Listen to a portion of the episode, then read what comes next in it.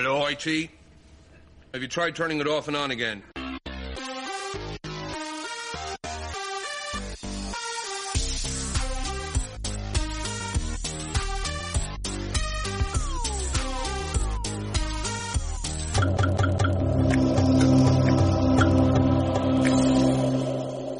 سلام امروز 12 دی 1393 دوی ژانویه 2015 من پیام صادری هستم. و من آرش هستم. آرش میدانی. و شما دارین به 23 ومین شماره از پادکست بینام گوش می‌دید پادکست بینام گپی دوستانه بین من و پیام در مورد تکنولوژی و استارتاپ ها قبل از اینکه بریم به سراغ اولین خبر مثل طبق معمول امروز صبح وقتی توییتر رو باز کردیم. خبر شدیم که مادر عزیز سالار کابلی عزیز به رحمت خدا رفتند از همینجا به سالار عزیز تسلیت میگیم و امیدواریم که غم آخرش باشه. می‌دونیم که غم از دست دادن مادر غم بزرگه. میریم سراغ خبر اول.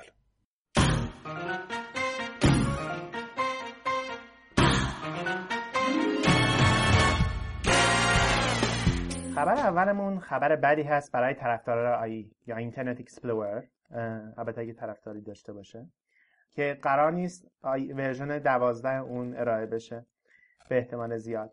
یعنی در ویندوز 10 مرورگر default ویندوز قرار هستش که مرورگری باشه با code name اسپارتان. حالا اسمش قرار چی باشه مشخص نیست ولی code name ش اسپارتان خواهد بود. و این مرورگر مرورگر پیش فرض خواهد بود. و در کنار اون اینترنت اکسپلور 11 رو هم خواهیم داشت. فقط به خاطر اینکه ممکنه که نیاز داشته باشیم به اینترنت اکسپلور برای باز کردن برخی از سایت ها اغلب احتمالا ایرانی و اینجور چیزی باشن. این مرورگر تفاوتش فکر کنم اینجوری هستش که خیلی سبک هستش مثل کروم و فایرفاکس و قابلیت افزودن قابلیت از طریق plugin و extension بهش اضافه شده.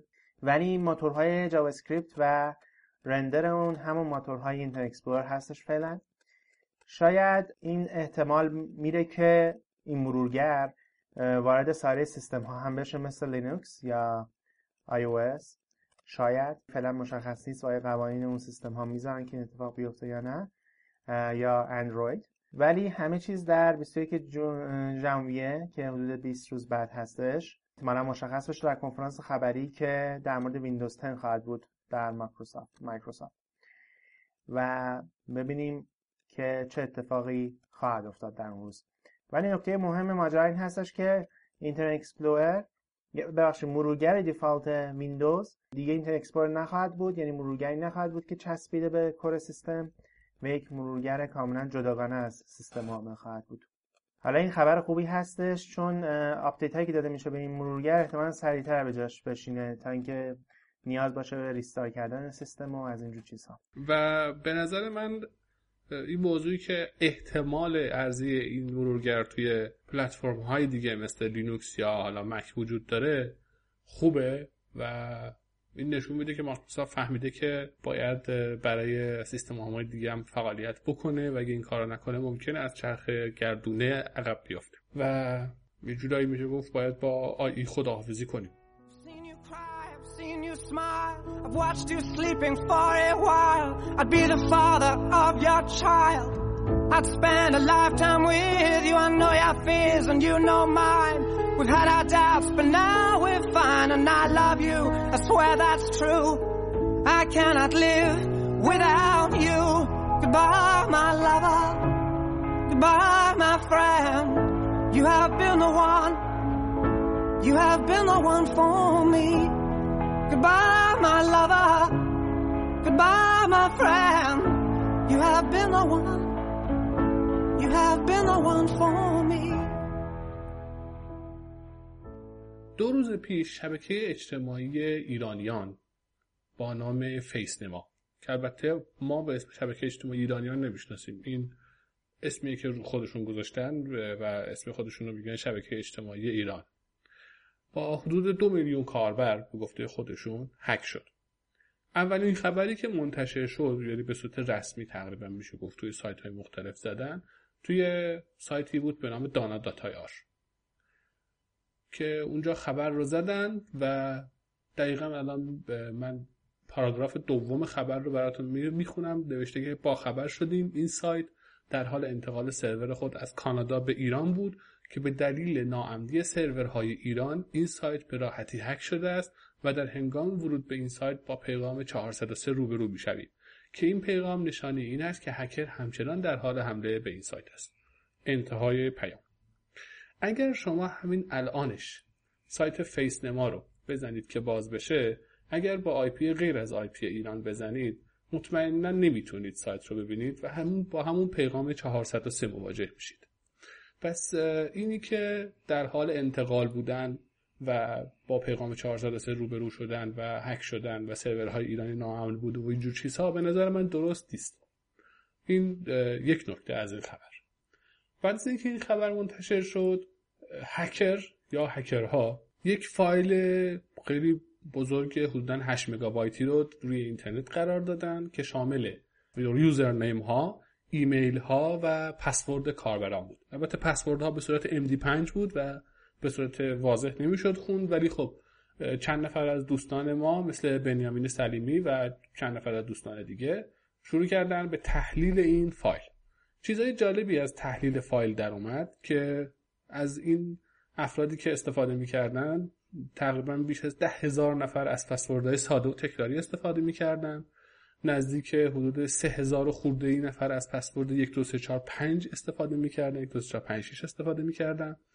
و حالا مثلا داشتن www تو اول ایمیل و چیزهای دیگه.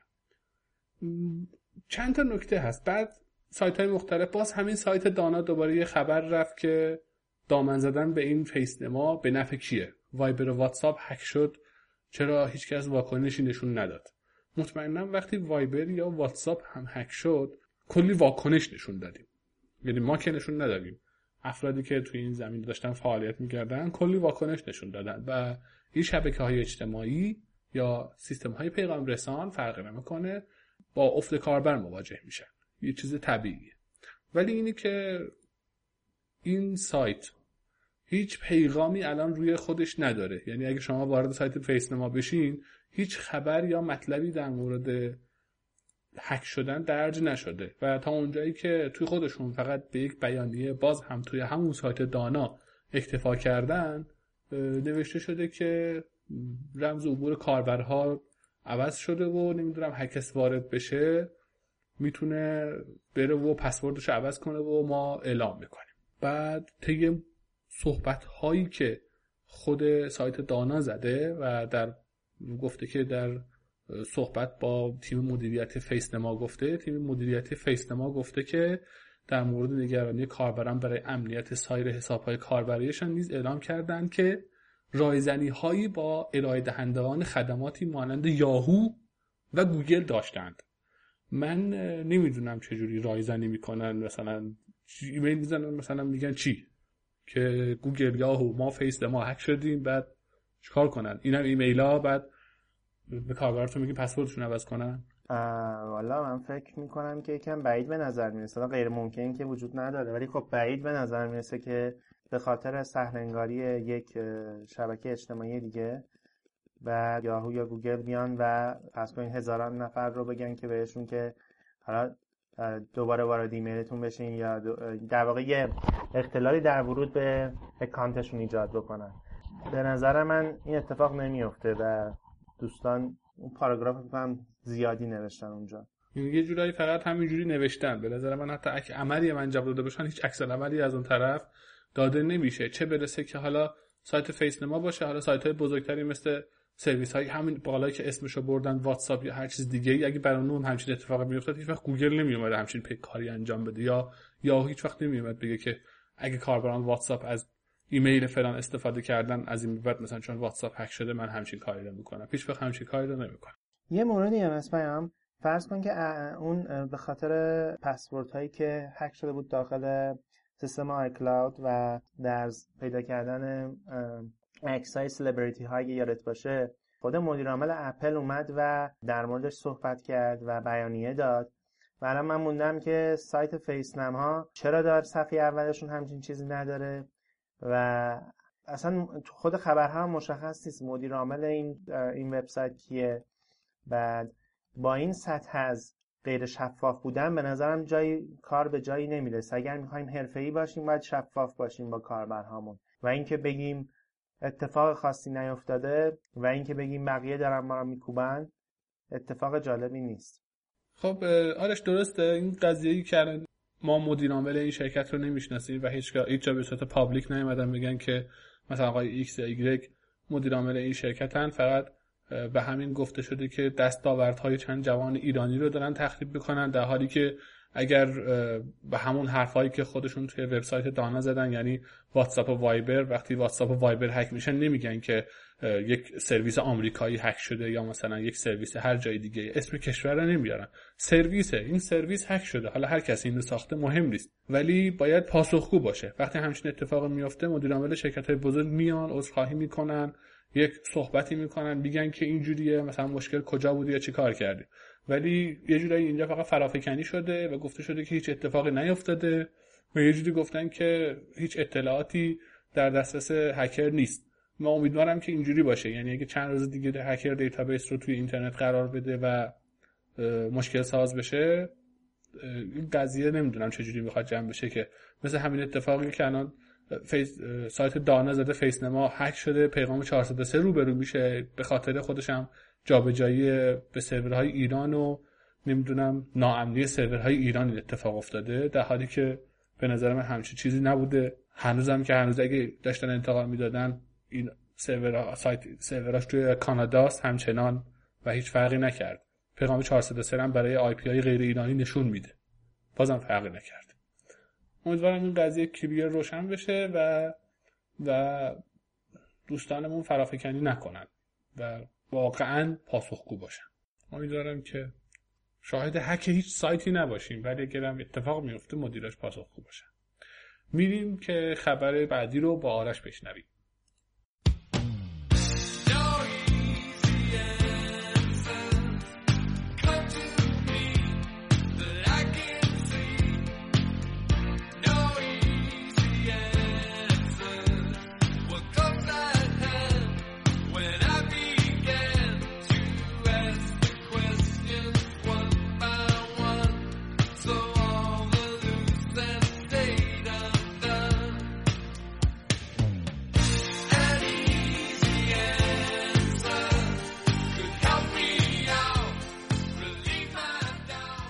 خبر بعدی رو از تبریز سرد براتون می‌خونم. در هفته که گذشت خبر بلاک شدن یا مسدود شدن بیش از 32 وبسایت معروف جهان توسط دولت هند مخابره شد که علت این مسدود شدن از طرف دولت هند این اعلام شده که یک حرکت ضد تروریستی است و این سایت ها که شامل سایت خیلی معروفی میشن مثل سایت ویمیو پیستبین گیت هاب و چند سایت خیلی مهم دیگه که لزوما ربطی به ترور و تروریسم ندارن و اغلب content این نوع سایت ها از طرف کاربرهاشون ایجاد میشه. دستور block کردن اینها به تمام ISP های هند داده شده و دلیل block شدنش هم این بوده که content یا محتوای ضد هند و تروریستی از طرف داعش داخل این سایت ها وجود داره. و این سایت ها همکاری خوبی. برای حذف اون اطلاعات و کانتنت ها با دولت هند نداشتن دولت هند مجبور به بلوک کردن کل اون سایت ها شده. و چون اغلب اون سایت ها هم با پروتکل SSL کار می‌کنن امکان حذف موردی آدرس خاصی از اونها و block کردن و فیلتر کردن اون مورد خاص هم به احتمال زیاد وجود نداشته و کلا کل سایت رو فیلتر کردن ولی فیلتر شدن سایتی مثل گیت هاب یا سورس فورج که ربط داره به برنامه نویس ها و مخصوصا برنامه نویس های open source خشم اونها رو ایجاد کرده و فعلا اتفاق خاصی نیفتاده تا اونجا که من می‌دونم. ولی به نظرم نمی‌رسه که به همین راحتی باقی بمونه بلوک شدن این سایت ها درست آخه. آرش اگرم توی فضای مجازی نگاه کنی حالا هندی ها خیلی فعالیت خیلی خوبی دارن توی بحث آیتی و اینجور چیزها حتی تو اوپن سورس و اینا. چند وقت پیش خبر کنفرانس اوپن سورس هند رو گفتیم. یه جورایی این مشکل فکر نکنم دائمی باشه. شاید یه حرکت کوچیکه. شاید حتی میشه گفت یک حرکت شخصیه. شاید چند نفر ساده نشستن مثلا این فکر رو کردن که همچین کاری رو بکنیم بدون هیچ مشاوری. و شاید اگه این قضیه ادامه پیدا کنه مشکل رو حل بکنن. یعنی باید مشکل رو حل بکنن. تعداد افراد خیلی زیادی توی هند دارن تو زمینه آیتی فعالیت می‌کنن و فعالیت های خوبی هم دارن انجام میدن. فکر نکنم این قضیه ادامه دار باشه. من هم پیام امیدوارم که این موضوع به سریع حل بشه و دوستان برنامه نویسمون در هند بتونن دوباره از سرویس های مثل گیت ها و سورس ورک بتونن به راحتی قبل استفاده بکنن. میریم به تهران و خبری از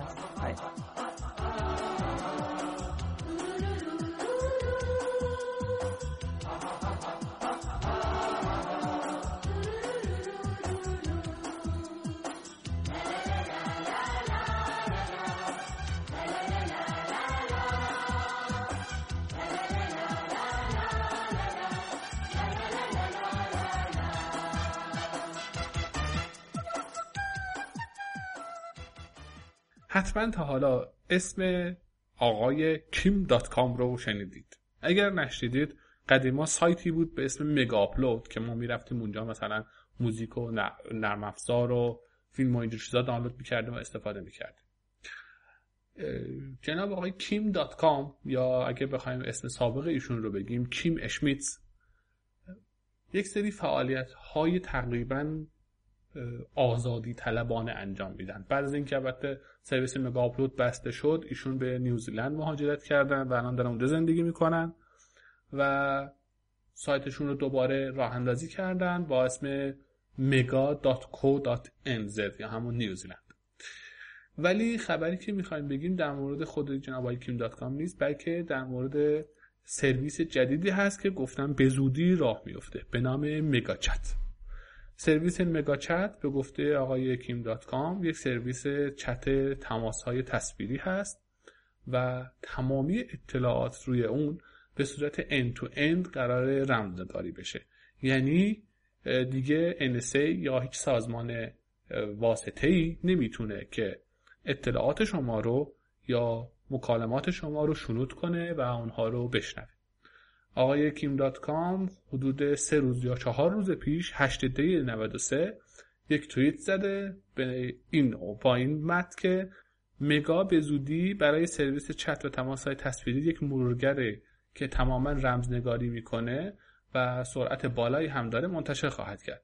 بعد آخرش هم نوشتن bye bye Skype. البته حالا طول می‌کشه فکر می‌کنم این سرویس راه بیفته ولی راه بیفته حتما و حتما هزینه خیلی بالایی خواهد داشت برای ایشون. ولی خب ما دیدیم که جناب آقای کیم دات کام این هزینه ها رو انجام دادن. حدود ده, ده دوازده روز پیش بود درسته؟ ده دوازده روز پیش بود که یک گروهی به نام لیزارد مافیا یا همون هکرهای مافیایی روی شبکه ایکس باکس و پلی استیشن یک سری حمله هایی رو انجام می‌دادن و تقریبا این شبکه رو از کار انداخته بودن. جناب آقای کیم دات کام یک دونه توییت زد و نوشت که سلام بچه های لیزارد. من می‌خوام که بازی کنم ایکس باکس بازی کنم و کریسمس رو می‌خوام این کارو بکنم. اگر شما این کارو نکنید من به همه دوستان شما اکانت premium lifetime مگا رو میدم. بذارید که بازی کنیم. حدود 24 ساعت بعد این حمله ها متوقف شد و آقای کیم دات کام از دوباره تو توییتر از گروه لیزارد تشکر کرد و برای اونها اکانت ها رو فرستاد.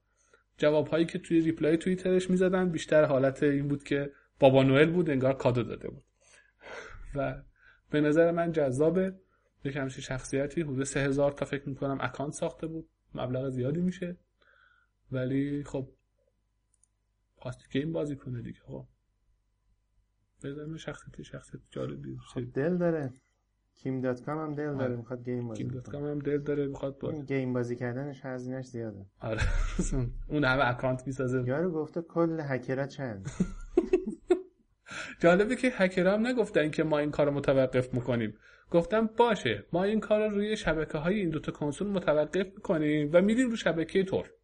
با سپاس کیم دات هم نگفته که نکنید گفت دستتون درد نکنه. من می‌خواستم ایکس باکس بازی کنم. حالا می‌تونم بازی کنم دیگه. توری ها هم برن خودشون برای خودشون یه فکری بکنن ولی این آدم شخصیت جالبی داره. کلا اگر یه سرچی تو اینترنت بزنید حتی برید سایتش هم نگاه کنید همون سایتش هم kim k i m کامه اونجا چیزای جالبی هست. حتی مثلا ویدیوی حمله نیروهای پلیس به ویلاش رو قشنگ گذاشته. اونجا یه جوری فیلم سینمایی ساخته برای خودش. من خوشم میاد ازش. به حال با سپاس از کیم دات کام منتظریم سرویس جدیدش launch بشه. شاید این سرعتش بهتر باشه از این اسکایپی که داریم ما استفاده می‌کنیم برای ضبط پادکست بینا من از همینجا ازشون تشکر می‌کنم و امیدوارم سرویسشون هر چقدر سریعتر راه بیفته. ما از شر این اسکایپ خلاص شیم. میریم پیش آرش تا آرش خبر بعدی رو بهمون بگه Teşekkür ederim böyle baktığın için Teşekkürler aklımda kaldığın için Karanlıktan korkmuyorum eskisi gibi Senin yanın en aydınlık beyaz benim için Teşekkür ederim درست اون موقعی که کیم دات کام در مورد game بازی کردنش توییت می‌کرد و با هکرها داشت معامله می‌کرد. مدیر عامل تسلا شرکت تسلا یعنی ایلان ماسک و همینطور مدیر عامل شرکت اسپیس ایکس هم هستش اسپیس ایکس معروف. توییت کرد که ما قرار هستش از این به بعد وقتی اتومبیل های برقیتون رو داخل پارکینگتون پارک می‌کنین به صورت اتوماتیک شارژ بشن. و این شارژ اتوماتیکش مثل فیلم ها به این صورت هستش که از دیوار لوله هایی مارمانند شروع به خزیدن می‌کنن و میرن به سمت ماشین و بعد از اتصاب ماشین اون رو شارژ می‌کنن. همینطور که می‌دونین شرکت تسلا شرکتی هستش که روی تولید ماشین های برقی کار می‌کنه. و این ماشین های برقی در پیتی که این ور اونور می‌بینیم. ماشین های برقی برقی که سرعت خیلی زیادی دارن. شکلشون هم کاملا شکل ماشین های اسپورت بنزینی و شاید گازوئیلی هستش. و سرعتش هم خیلی خوبه. و یکی از رویاهای ایلان ماسک هم داشتن همچین شرکتی بوده که این کاری که کرده باعث میشه که هیچ کسی یادش نره که شارژ کنه ماشینش رو که فردا صبح وقتی استارت می‌زنه بگه که لو باتری از طرف دیگه خبر داده که این امکان برای تمام کسانی که تا به حال ماشین برقی اینها رو خریدن اضافه خواهد شد و جای نگرانی برای این افراد نیست. و این حرکتشون هم برای من جالبه چون یه حرکت مشتری مدارانه هستش و نمیگه کسایی که قبلا یه چیزی خریدن حالا بیان این هم, هم پول بدن براشون اضافه کنیم. میگه آقا ما همینجوری هم اضافه می‌کنیم قربونشون هم میگه نمیگه سیم کارت نسل سه بیاین می‌خواد این نسل چهارش بکنیم. این هم, هم باید پول بدین یه روز هم باید علاف بشین تا این اتفاق بیفته. حالا با انگوش اشاره نمی‌کنیم به کسی که این کارو می‌کنه. خب برمیگردیم به تهران با خبری از پیام در مورد بیت کوین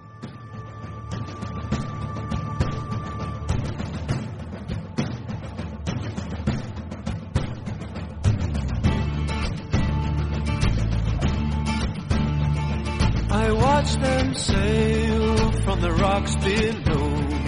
Me. Twas like the sea in its endless rage.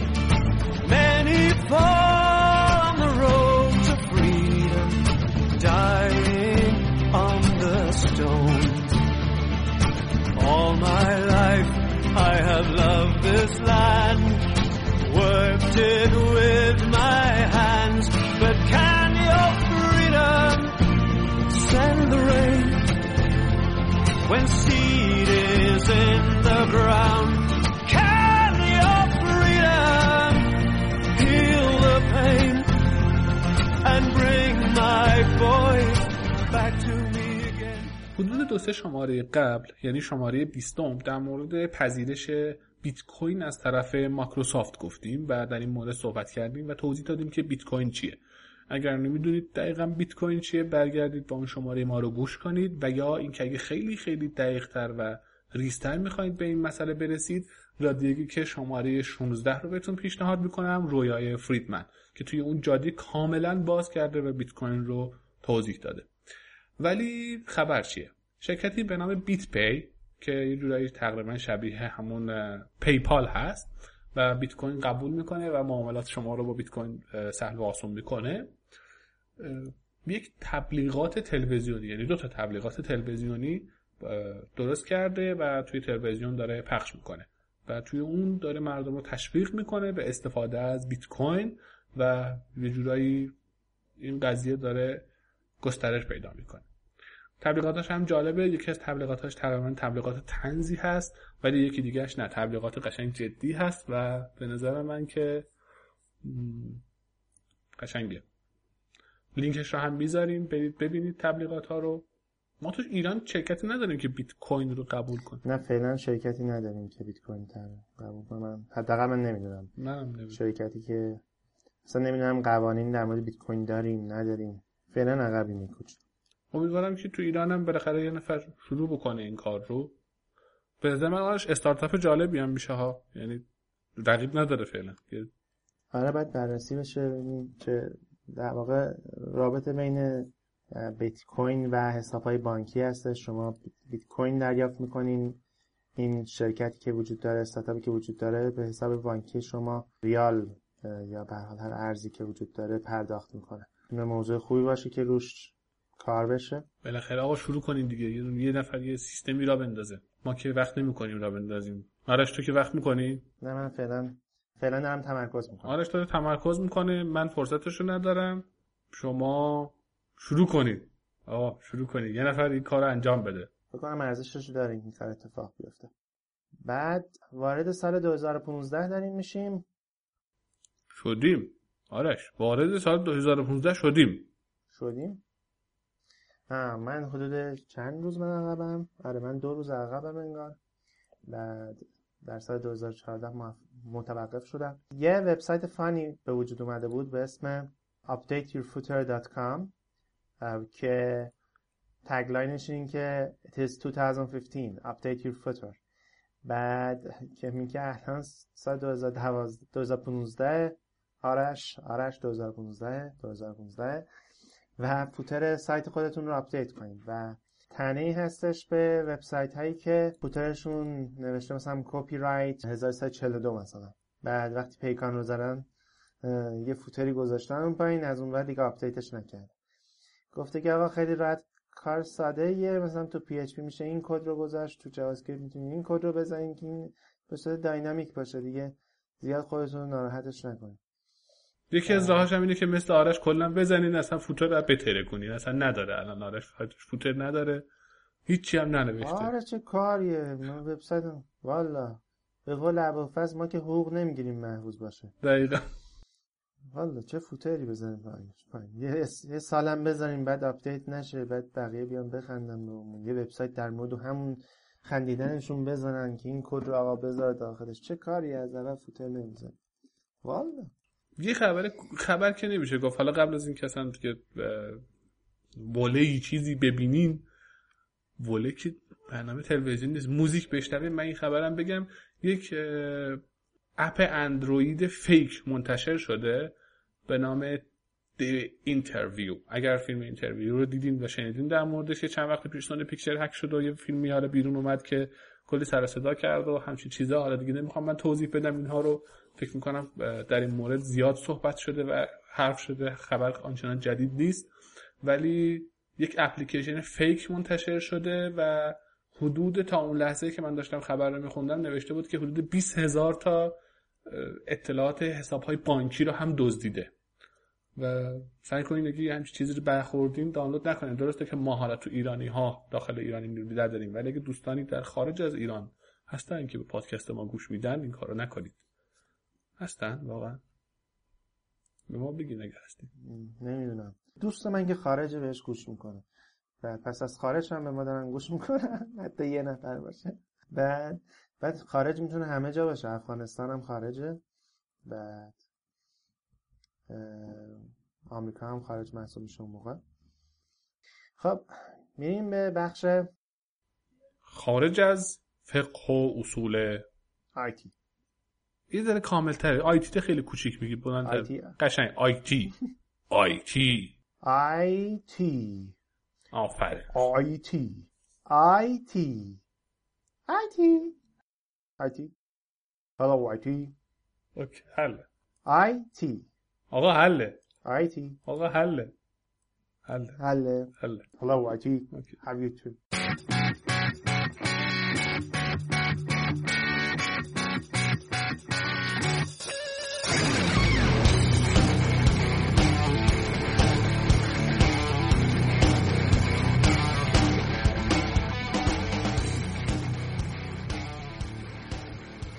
در این قسمت از پادکست ما یعنی در خارج از فقه اصول آیتی می‌خوایم در مورد زن. در دوره های مختلف زن در زندگی همه ما نقش خوبی دارد. مثلا از جمله در زندگی ویگن. یا در زندگی ویگن. یا کمتر زن شانه یعنی بیشتر کارا رو مرد باید انجام. بده. مشخص شد در چه موردی می‌خوایم صحبت کنیم. اما چرا کمتر زن شانه در توی این قسمت از پادکست ما از نسرین قاسمی دعوت کردیم تا در این مورد صحبت کنیم. وقتی می‌خوای وقتی می‌خوایم در مورد حوزه زنان و آیتی صحبت کنیم بس بهتره که یک خانم هم حضور داشته باشه تا در این مورد صحبت کنه و بعدا ما متهم نشیم به یک طرفه به قاضی رفتن و در این مورد مشکل داشته باشیم الان نسرین اینجا حضور داره و با ما توی بخش خارج از آیتی قراره در مورد نحوه فعالیت یا کم بودن یا زیاد بودن یا کلا فعالیت زنان در حوزه آیتی صحبت کنیم. منم سلام عرض می کنم به پیام و آرش و هر کسی که داره گوش می‌کنه پادکستو والا اون قسمت که میگه که کمتر زن شانه که زنان شانه که خیلی می‌زنن اتفاقا. معمولا شونه زیاد می‌زنن. ولی اینکه بخوایم بریم قسمت اینکه زنا توی حوزه آیتی فعال هستن یا نه خب من فکر می‌کنم که دارن فعالتر میشن. در مورد من واقعا هیچ آماری ندارم از اینکه به چه منوال بوده سالهای قبل و الان چه چیزیه. ولی اون چیزی که خودم دارم لمس می‌کنم و خودم دارم می‌بینم اینه که خب توی تبریز حضور زنات تو قسمت آیتی خب خیلی کم رنگ بود. چیزی که من دیدم. حالا البته خب بودن افرادی که زنام زن که میگم دارم دقیقا دارم دقیقا به جنس زن اشاره می‌کنم. کاری با ازدواج و غیر ازدواج و متأهل مجرد ندارم. چیزی که من دیدم حضور زنها توی آیتی تو تبریز کم بود ولی خب داشت بیشتر می‌شد. ولی توی تهران که اومدیم این خیلی پررنگ تره نسیم چیز به نظرت همینطوری که احتمالا خیلی همون می‌دونیم تعداد زنهامون در دانشگاه خیلی بیشتر از مردهامون هست. ولی وقتی میایم داخل صنعت و کار واقعی این تعداد این نسبت برعکس میشه و تعداد زنهایی که کار نمی‌کنن در اون حوزه حوزه تخصصشون میاد پایین و تعداد کمی که مردان که احتمالا نمره های خوبی هم نمی‌گرفتن و دارن کار می‌کنن. در این مورد تو هم این مورد رو دیدی؟ دقیقا اون چیزی که آره تو دانشگاه هم همینطور بوده. چیزی که من دیدم شاید دو سوم دارم احتمال میدم. چون دقیقا نمی‌تونم بگم که آمار گرفتم دو سوم. احتمالا تقریبا دو سوم کلاس ما رو زنها تشکیل می‌دادن یک سومش مردا. از اون یک سوم پسرها و پسرهای خیلی زیادی بودن که توی قسمت های مختلف رشتمون که نرم افزار من خوندم فعال بودن. واقعا فعال بودن. ولی خب نمره های خوبی هم اکثرا نمی گرفتن ولی برعکس اینور زنا فوق العاده با نمره های خیلی خوبی فارغ التحصیل می شدن ولی هیچ کدومشون نه علاقه ای به این رشته داشتن اکثرا نه اینکه تخصصی رو می‌خواستن جذب کنن نه اینکه بعدا رفتن شاغل شدن تو این زمینه. یعنی یه جورایی احساس می‌کنم فکر می‌کنم که این نهادینه شده توی فکر زنا. که توی قسمت هایی که به آیتی و کامپیوتر و محاسبات و اینجور چیزا مربوطه زنا زیاد وارد نمیشن و این به خاطر این نیست که تخصصشون ندارن یا اون فکر آمیانه ای که میگه که زنا نمی‌تونن مغزشون برای محاسبات و اینا کار نمی‌کنه و اینا اینه به خاطر این نیست. اینه به خاطر اون عدم اعتماد به نفسیه که توی زنها نهادینه شده یه جورایی. وقتی که موقعیت جغرافیایی رو عوض می‌کنی از تبریز میای تهران به خاطر اینکه یک سری از دیوارهای شیشه‌ای که توی شهرستان ها هستش اطراف زنا تو تهران تقریبا دیوارهای شیشه‌ای همچنان هست ولی مساحت داخلیش خیلی بیشتره. اون حد بیشتره. و دایره فعالیت زنها بیشتر میشه. در نتیجه می‌تونن فعال باشن و نشون میدن که چقدر می‌تونن توی این زمینه بدرخشن. حالا فکر می‌کنی حالا به غیر از عامل بحث اعتماد به نفس خب یه قضیه هم هست مثلا میگه که اومدن رشته رو اصلا دوست ندارن. خودمون دیدیم چند نفر رو دور برمون توی جلساتی مثلا مثل جلسات باز. افرادی بودن خانمایی بودن که اومدن بعد تغییر رشته دادن. یا مثلا خیلی ها بودن که مثلا دو سال آیتی خوندن چهار سال آیتی خوندن بعد تغییر رشته دادن رفتن یه رشته دیگه. اصلا اولا چرا تعداد افراد و خانمایی که میان و رشته آیتی رو انتخاب می‌کنن برای تحصیل زیاده ولی اون بر خروجی کمه. من همین دقیقا گفتم. گفتم که من دقیقا می‌بینم که اعتماد به نفس زنها کمتره. توی قسمت من اینجوری دیدم. اون چیزی که من لمس کردم اینجوری بوده. فکر می‌کنن که این رشته یه جورایی سخته یه جورایی باید مغزشون خیلی کار کنه. در نتیجه زنا خیلی حساسن زنا خیلی لطیفن زنا باید تو خونه بشینن به خودشون برسن خوشگل کنن خوشتیپ کنن. در نتیجه این کاری که به کامپیوتر و آیتی و برنامه نویسی مربوط میشه یه جورایی فکر می‌کنن که مخالف اینجور چیزاست. گفتم همه اینا به اون بای دیفالت هاییه که تو ذهن تو ذهن زنها تو ذهن افراد جامعه کاشته شده و فکر می‌کنن که زن بودن منافات داره با اینجور کارها و دنبالش نمیرن. و دنبالش نمیرن و به جای اینکه مشکل رو ببینن چیه و حلش کنن میان سر این موضوع که ما از این رشته بدمون میاد ما مجبور شدیم این رشته رو انتخاب کنیم. من رتبه اینه. و چون شنیدم اینو؟ رو این که من دقیقا لمس کردم و دارم میگم. تجربیات خودمه. مجبور شدم این رشته رو انتخاب کنم یا اینکه می‌خوام برم استاد دانشگاه بشم و همچین چیزایی. هیچ وقت اینطور نبوده که واقعا کسی بگه که اوکی من این رشته رو ندیدم. من یعنی من ندیدم. با عشق انتخاب کردم. واقعا علاقه دارم و مثلا توی این قسمتش متخصصم. دارن به اون سمت پیش میرن زنا چیزی که من دارم می‌بینم. شاید بقیه افراد تجربیات بهتری دارن و می‌بینن که زنای متخصصی توی این زمینه هست. ولی اون چیزی که من دارم دیدم من لمس کردم تو تبریز و تهران توی مدت کم این بوده که واقعا زنا دارن به این سمت میرن. شاید الان تخصص دیپی هم نداشته باشن توی یه حوزه مشخصی از آیتی و اینترنت و چه می‌دونم نرم افزار و اینا. ولی خب به اون سمت دارن حرکت می‌کنن و این امید بخش به خاطر اینه که جامعه داره فرهنگش عوض میشه.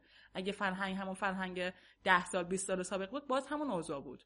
باز من برمیگردم به همون قسمت این که اعتماد به نفس و بای دیفالت های اعتماد به نفس ندارن. حالا اگه بخوایم برگردیم به این موضوع که حالا در مورد تبریز و تهران اینا رو مقایسه کردی نسرین.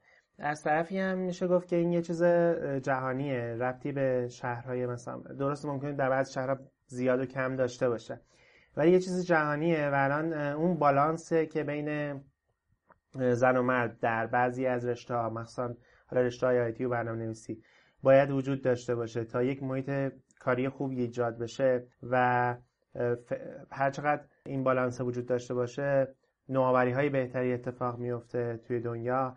اون وجود نداره و به همین خاطر چندین افراد هستن که در این مورد دارن تحقیق می‌کنن. مثلا یه تحقیق در یکی از اساتید دانشگاه ایالت اورگان انجام داده و طی اون تحقیق خواسته بدون که دخترایی که با باربی که از سال 1959 وارد بازار آمریکا و جهان شده بازی می‌کنن.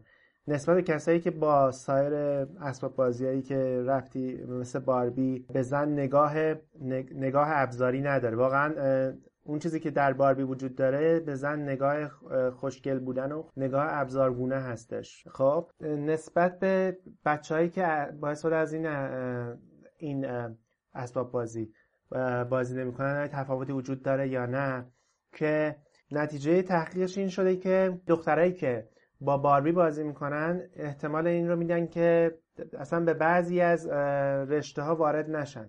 یعنی بعضی از رشته ها رو قبلا رشته های پسر رو نمی‌دونن. در حالی که کسایی که با سایر اسباب بازی بازی کرده بودن خودشون رو تو رشته می‌دیدند.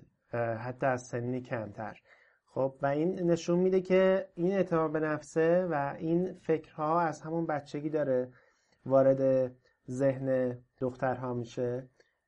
و ما حتی با انتخاب اسباب بازی همون برای دخترامون داریم اون فکر رو تو مغزش می‌کنیم بدون اینکه حتی بگیم بهش که سر همین موضوع هم استارتاپ های شکل گرفتن که دارن برای مبارزه با این کار با این اتفاق اسباب بازی هایی می‌سازن که ساختن رو در دخترها تسهیل بکنه و اونها رو افراد سازنده ای بار بیاره تا اینکه موجودات خوشگلی با لباس های صورتی و احتمالا پاشنه های بالای 15 سانت. درسته آرش. دقیقا همین موضوعه. یعنی از بچگی این اتفاق میفته برای پسران از بچگی بیل میکانیکی می‌خرن از این اسباب بازیاش نمی‌دونم ماشین می‌خرن پیچ می‌خرن اینجور چیزا می‌خرن. پیچ های اسباب بازی مثلا من خودم داشتم پیچ کشتی انبار دست اینجور چیزای اسباب بازی داشتم.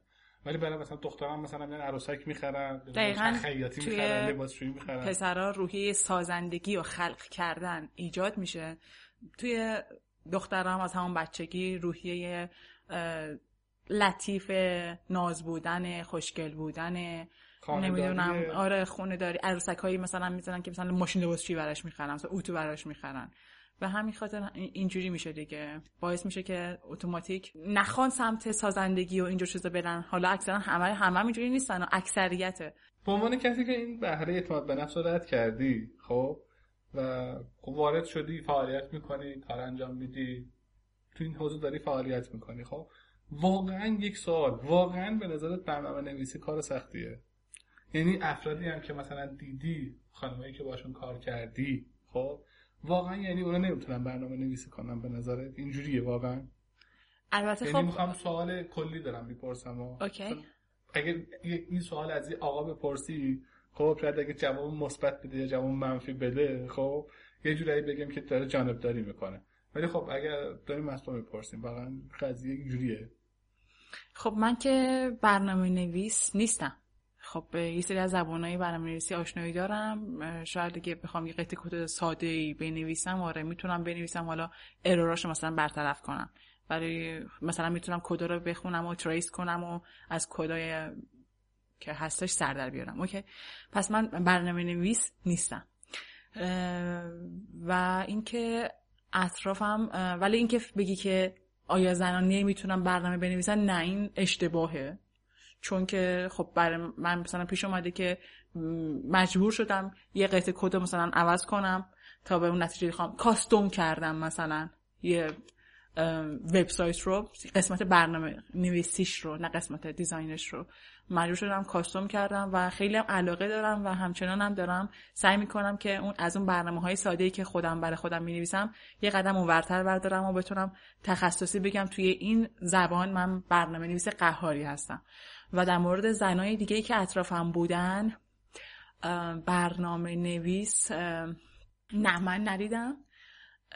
ولی خب دو سه نفر دقیقا می‌شناسم که دارن یه زبانی رو کار می‌کنن دارن میرن که یاد بگیرن اون زبان رو. البته میگم من تو جاهای مختلف کار نمی‌کنم. روی من نمیشه حرف من زیاد حساب چون من freelance هستم. من اکثرا تو خونه میشینم کار می‌کنم. تو جاهای مختلفی هم که رفتم کار کردم یه موردی هستش که مثلا خیلی دیده میشه توی این زنایی که با هم دیگه توی شرکتی هستن و دارن کار می‌کنن. این که معمولا نمی‌دونم چرا سعی می‌کنن که یه جورایی شاید این زیراب زدنه اصلا ربطی به زن و مرد نداشته باشه ولی اون حس حسادتی که مثلا توی زنها دیده میشه اینم البته باعث میشه که پیشرفتشون کمتر بشه. وقتی ببینن که کسی هستش که از اونا بهتر شاید بلده بیشتر بلده یا می‌تونه کار رو بهتر منیج کنه سعی می‌کنن که باهاش خوب نمیشن که بخوان کار یاد بگیرن. اون حس عدم برتری بهشون دست میده و این حس عدم برتری اذیتشون می‌کنه. و در نتیجه همه این عوامل باعث میشه که تو زن تو این حوزه زیاد فعالیتش رو به اثبات نرسونه. زیاد فعال نباشه. که مثلا بگیم که ما مثلا توی ایران چند تا برنامه نویس قهار توی زمینه مثلا توی زبان برنامه نویسی مثلا پایتون داریم. نمی‌شناسم من در حقیقت. و بیشتر حالا آره جامعه و اینا رو گفتم ولی خب حالا همین اینا انجام شده تموم شده رفته. آیا مثلا زنها باید بازم همین درجا بزنن یا عقب گرد داشته باشن به خاطر اینکه توی همچین خانواده ای بودن توی همچین جامعه ای بودن؟ خب اون اتفاق افتاده تمام شده رفته جامعه داره کار خودشو می‌کنه داره میره جلو. حالا ما به این نقطه رسیدیم. پس باید به فکر این باشیم که اوکی پس ما می‌تونیم ما هیچ کمی نداریم و ما می‌تونیم که توی زمین های آیتی توی صنعت توی ساخت و ساز تو هر چیز دیگه ای زنها می‌تونن وارد شن. اصلا هیچ رشته وجود نداره که بگیم که این مختص مرداست یا این مختص زنهاست. و و و و و. نمی‌خوام زیاد صحبت کنم. نمی‌دونم شما چقدر تایم دارید. ولی همینجا من میرم. منو کات کنید. خب می‌خوای کلا جمع کنیم. یعنی یه, جمع کنیم که بگیم که اعتماد به نفس پایین دخترمون یکی هم نمونه خوب ندارن دخترم یه نفر با عنوان نمونه مثلا موفق در نظر بگیرن و برن باهاش. مثلا یه نمونه موفق خوب مثلا زن زن برنامه نویس داریم مثلا. مثلا نمی‌دونم نمی‌شناسم. داریم؟ چرا نداریم زن برنامه نویس البته نمی‌دونم الان در قید حیات هستن یا نه ولی من اون روز داشتم نگاه می‌کردم. نگاه نگاه در قید حیات اون فضاپیمایی که به کره ماه رفت آپولو. برنامه نویس فرود اون قسمت فرود ایناش یه خانم بوده. حالا اگه بخوایم بگیم که زنان در حوزه برنامه نویسی خیلی حرفه‌ای نیستن باید بگیم که خب یعنی اون همه ناسا به اون گندگی و هیچ برنامه نویسی دیگه نبوده بس اینجوری نیست. بس خانم ها هم می‌تونن تو این حوزه فعالیت کنن. و فعالیت هاشون هم خوب باشه آخه یه موضوعی رو من مطرح کردم این بود که چیزی که من توی جامعه کاری یا تو دانشگاه دیدم اینه که زنها اون کسی که ازشون برتر هستش و زن هست هم جنس خودشون هست یه جورایی چشم دیدن همدیگر رو ندارن اصلا. و این اصلا باعث نمیشه که از اون خوششون بیاد یا ازش به حرفاش گوش کنن یا اون الگو بذارن. سعی می‌کنن یه مرد یا پسر الگو بذارن. باز این برمیگرده به ذهنشون که فکر می‌کنن که نه این زنه مثلا می‌خواد به ما یه چیزی بگه. زن منظورم جنسه ها مجرد یا متأهل و چیزای دیگه نیستش.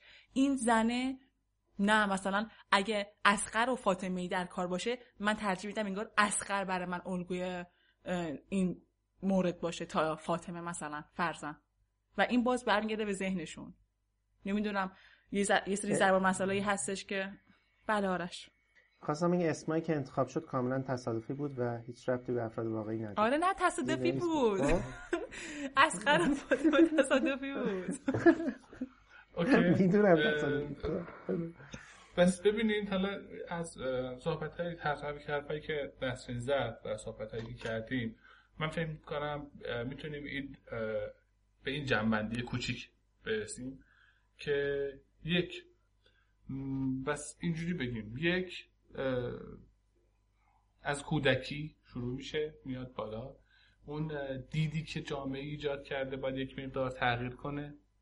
کل جامعه یک مقدار باید تغییر کنه که البته این تغییر در آن داره اتفاق میفته. آروم آروم داره میره جلو. خود زنها بیشتر. تغییر تو جامعه یه جوری نیست که یک تغییر ایجاد کردن تو جامعه یه جوری نیست یه جوری نیست که بخش یک برنامه بخش یک مقاله نمی‌دونم صحبت کردن یه نفر بعد کل جامعه فردا پاشن متحول شن همه بزن OK بشه این قضیه OK شد. نه. این طول می‌کشه این قضیه و خود زنها باید به این قضیه اهمیت بدن و اگر دوست دارن تو این حوزه فعالیت کنن واقعا وارد بشن. فکر نکنن که من می‌تونم یا نمی‌تونم. با این توضیح پیام می‌رسیم به انتهای پادکست. و بچه حالا که دارید به انتهای پادکست می‌رسید من داخل پرنداز همجوری بپرم وسط. من می‌خوام که به سالار سالار عزیز و شرار جان تسلیت بگم که مادرشون رو دست دادن. خب غم خیلی بزرگیه و اصلا آدم من نمی‌دونم باید چی بگم. فقط اینکه امیدوارم که صبور باشید و ما رو شریک غم خودتون بدونید. خیلی سخته و همین. خیلی سخته. خب دوستان امیدواریم که هفته آینده خوبی داشته باشید شاد باشید و زندگی به کامتون باشه. من هم همین آرزو رو دارم برای همتون و امیدوارم هفته بعد خوبی داشته باشید و طبق معمول همیشه از موسیقی آخر پادکست هم لذت ببرید.